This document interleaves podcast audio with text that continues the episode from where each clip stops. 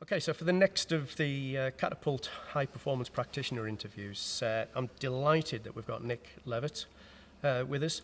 Nick's the Talent Identification Manager for the Football Association. So, because I don't know a great deal about talent identification, I think it'd be useful if, just in the first instance, Nick, could you just give us a brief overview as to what, it, what the role actually involves? Yeah, sure. Um, I, I wouldn't say I was an expert in talent identification either. I'm not, I'm not sure on the word expert really, but um, I can tell you about what I do. Um, Yeah. So the role at the moment really is is a couple of areas. One is around supporting the department with the selection of players for international teams. So we have international teams from 15s to seniors, um, and I work within a team of people that are that help train and develop our England scouts that will go out and select the players for the squad, uh, of which the national coach will then select the squad. Yeah.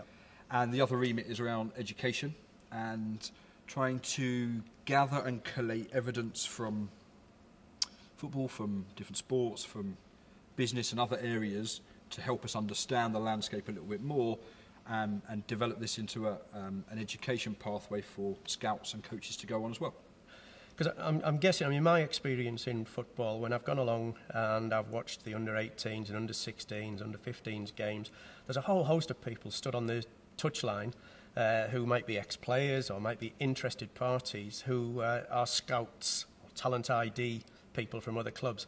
I'm guessing the whole sort of talent identification landscape is, is evolving, and there's much more to it now than just stood on the sideline watching a game, for example. Yeah, absolutely. And I think, you know, for, for decades there's been a coaching course pathway with knowledge and qualifications, and, we've never really had the same for scouts. You know, there's, there's never been a need to kind of professionalise the industry. So that's really what the hope of this is. And yeah, it's a lot more, um, a lot more to it than just standing on the side watching a game now. Um, and what we're trying to do through this education process is help people understand the soft skills and building relationships and communication skills and uh, understanding your own um, personal unconscious bias that might influence the way you view things, as well as understanding a little bit about talent and a little bit about the rules and regs that you have to operate in. And I'm guessing, I suppose, going back to this, uh, this view that I've got of this one person stood on the line, and you mentioned there this unconscious bias. Uh, certainly, people will go to a game, and I'm guessing that they're looking for specific things, gen- generally speaking, and an awful lot of players potentially could slip through the net. Well, typically, the, the, the things that they look for are the th- traits that they value highly. So, if you were a hard-working centre midfielder, you will value the hard-working centre midfielders above the tippy-tappy winger that plays out wide, because it's, it's a trait of human beings, effectively, we like people like us. Yeah. Um, so that's that's part of the, the education process that recognise your own bias and uh, understand the impact that that has when you're viewing a game and you're watching a group of kids playing. Um, and you're right, yeah, I think a lot of those kids might have been missed because we've applied our own view of the world. And we had one of our England scouts, he's a teacher, always got a crisp white shirt on, very structured and logical and organised. Went to watch a game, 17 year old centre forward. He'd been sent to watch by the first team manager. And he's turned up at the game, and uh, the forward has got into a bit of a fight with their centre half in the first half. In the second half, he's had a row with the referee, and then he's had a row with his own teammates. Then he got the ball, beat four players, hit the post. Flashes of stuff. And uh, he got back into the car after the game and he phoned the manager and said, no, not for us. Attitude's a nightmare. It was all over the place. And what he'd done is he'd applied his model and view of values and beliefs on the world and he missed Stan Collymore purely because he didn't align with what he thought a model professional should look like. And he said that was a real eye opener for him around his own bias and beliefs, and Yeah. you end up missing a top quality player. So, the role that you've taken on then, obviously, is with the, the national governing body, with, it, with the FA. And understandably, what you're hoping to do is to influence talent identification uh, throughout and all the way down. And is it a kind of a top down approach that you're taking? So, try and get, if you like, the FA's house in order in order to influence what goes on at a club level? Yeah, I think we need to do both, and I think the.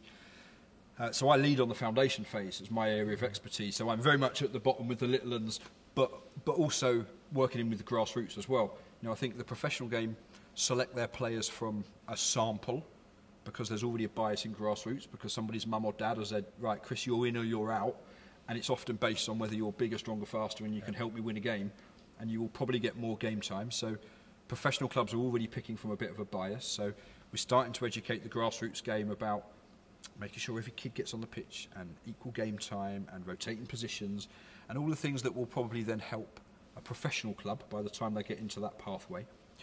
But equally, I think you're right, we have to make sure that we are cutting edge and leading in terms of what we do at the national level.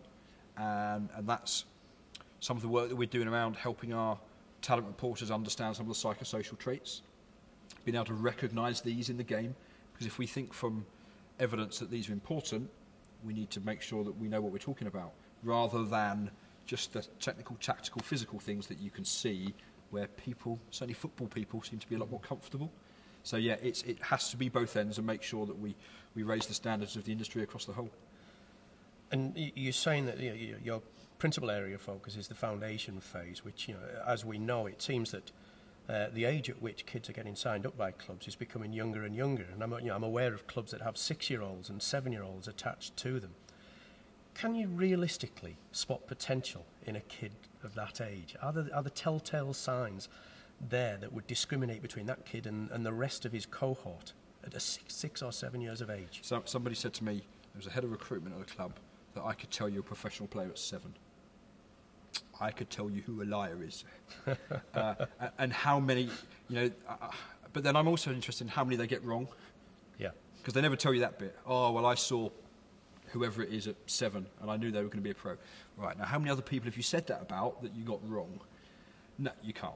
No. The fact that they're playing football probably gives them a little bit of an advantage over somebody that perhaps likes poetry and no interest in sport, that they're actually there doing it. No, I think the biggest thing that we're kind of encouraging clubs is to keep the base as broad as possible, as long as possible. Make sure kids are having fun with their mates. Make sure they keep coming back. You've probably got a better chance if they keep coming back than if they don't. So that's what we're really trying to educate people with. But it's, it's incredibly difficult to tell. And, and I suppose, um, and maybe being a little bit controversial, um, I guess that an awful lot of this, recruiting kids in at an earlier and earlier age, is actually born out of fear from clubs who possibly uh, are located in environments where there may be three or four other clubs that can recruit that same kid. So rather than actually looking at it from the point of view of recruiting somebody who may develop, it's purely and simply in the first instance just to prevent that kid going somewhere else where they may flourish. Uh, absolutely right. It's, it's a competitive industry and um, I, I've certainly been in and around it when people have said, well, if we don't sign him, they will down the road. Yeah. I'm like, well, we've only seen the kid for two weeks. We don't know anything about him. Well, we, we've got to do it. Really? And again, I don't think we reflect back on those to see what ones we got right and which ones we got wrong. How many snapshot decisions actually became the right ones? But the younger you go, you're going to have to accept you're going to make a lot more mistakes. So, assuming that we've got these kids locked into the club, at whatever age that might be. Um, something that seems to have gained an awful lot of publicity as of late um, is this whole 10, this whole 10,000 hour concept. So obviously it's been born out of, bizarrely, a study with musicians, but nevertheless it seems to have been adopted quite widely across sport, this whole idea that there is a minimum amount of deliberate contact needed in order to create excellence uh, in an athlete. I'd be interested in your thoughts on that as, a, as an expert in talent ID and development. I've never been on a pitch with a kid that's gone through 9,999 and then by the end of that session they suddenly become this elite, all-conquering, world-class athlete. It doesn't happen and it, it, quantity of what you do is important to a degree, but also is quality and also your genetics, your DNA, the people that you're around with, the environment that you live in, your ability to learn. If I can learn a lot faster than you, why do I need 10,000 hours? Yeah. I can shortcut that process because of the way I, I take things on. With the greatest will in the world, I could probably do 50,000 hours of basketball practice, and there's something that's going to inhibit me playing in the NBA. Yeah. Now, the fact that I'm six foot seven might give me an opportunity, but the fact that I'm five foot nine me- means it's a lot hard, not impossible, but a lot harder. So yeah, there's there's a whole host of factors that um, that mean that that study with violinists you can't lift it and apply it in the context of what we do, especially a team game when there's a lot of moving parts and relationships and opinions and it, it's uh, yeah. it's a nice rule that Malcolm Gladwell developed on the back of Ericsson's work, um, but I'm loath to say it absolutely applies in football. And yet, I'm guessing that there's been some kind of acknowledgement that perhaps, and this is of going back a few years to the introduction of the EPPP, so an acknowledgement that perhaps we're not um, exposing our young players to, to enough football. Because one of the things that the EPPP introduced was uh, it was almost a, a universal prescription for the amount of time that uh, they wanted players to have grass under the feet, uh, which, was, which was an interesting move. I mean, the EPPP's been with us a few years now, and I, I'd be interested in your reflections on whether or not that particular, that specific um, rule has in any way been successful. Is it too early? Yeah, I think it's probably too early to tell. Um, is there value in kids doing more than they were doing previously? Yes, probably. However, as I said, there's a quality and a quantity bit to it. The bit that I think in the early days now, I think they've, they've shifted a little bit on, was the hours only counted for time on the grass. Yeah. Now, reality, if, if you're a first team player and I'm 15 and you're my mentor, and we're sat in a classroom talking about stuff, now that's of massive value for me and my learning as a young player. Yeah. Now, why doesn't that, that's deliberate practice, why doesn't it count towards these hours? Or time doing performance analysis or time doing other sports? All of this goes into developing that young athlete and that young player. So I think that they've shifted a little bit on that now. Um, I think the um, the notion of doing a little bit more, yeah, absolutely. I don't think people would disagree that it would help. But equally, for some players, it might help. For some players, it might not. So yeah, it's um, it's a lot more complex than just saying, right, let's just do a load more stuff. Because Yes. if I do a load more stuff with coaches that aren't very good, I might have been better doing it on my own.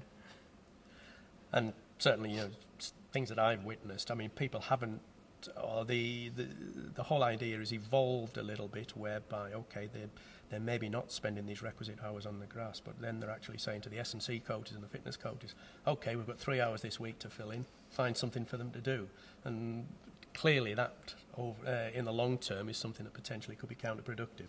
Well, it's just it's just not a linear pathway that you have to tick X amount of hours every week. You know, uh, we still don't really understand the massive benefits of informal play. Yeah. Um, letting kids sort it out for themselves, implicit learning, because we can't measure it and quantify it and stick it on a graph.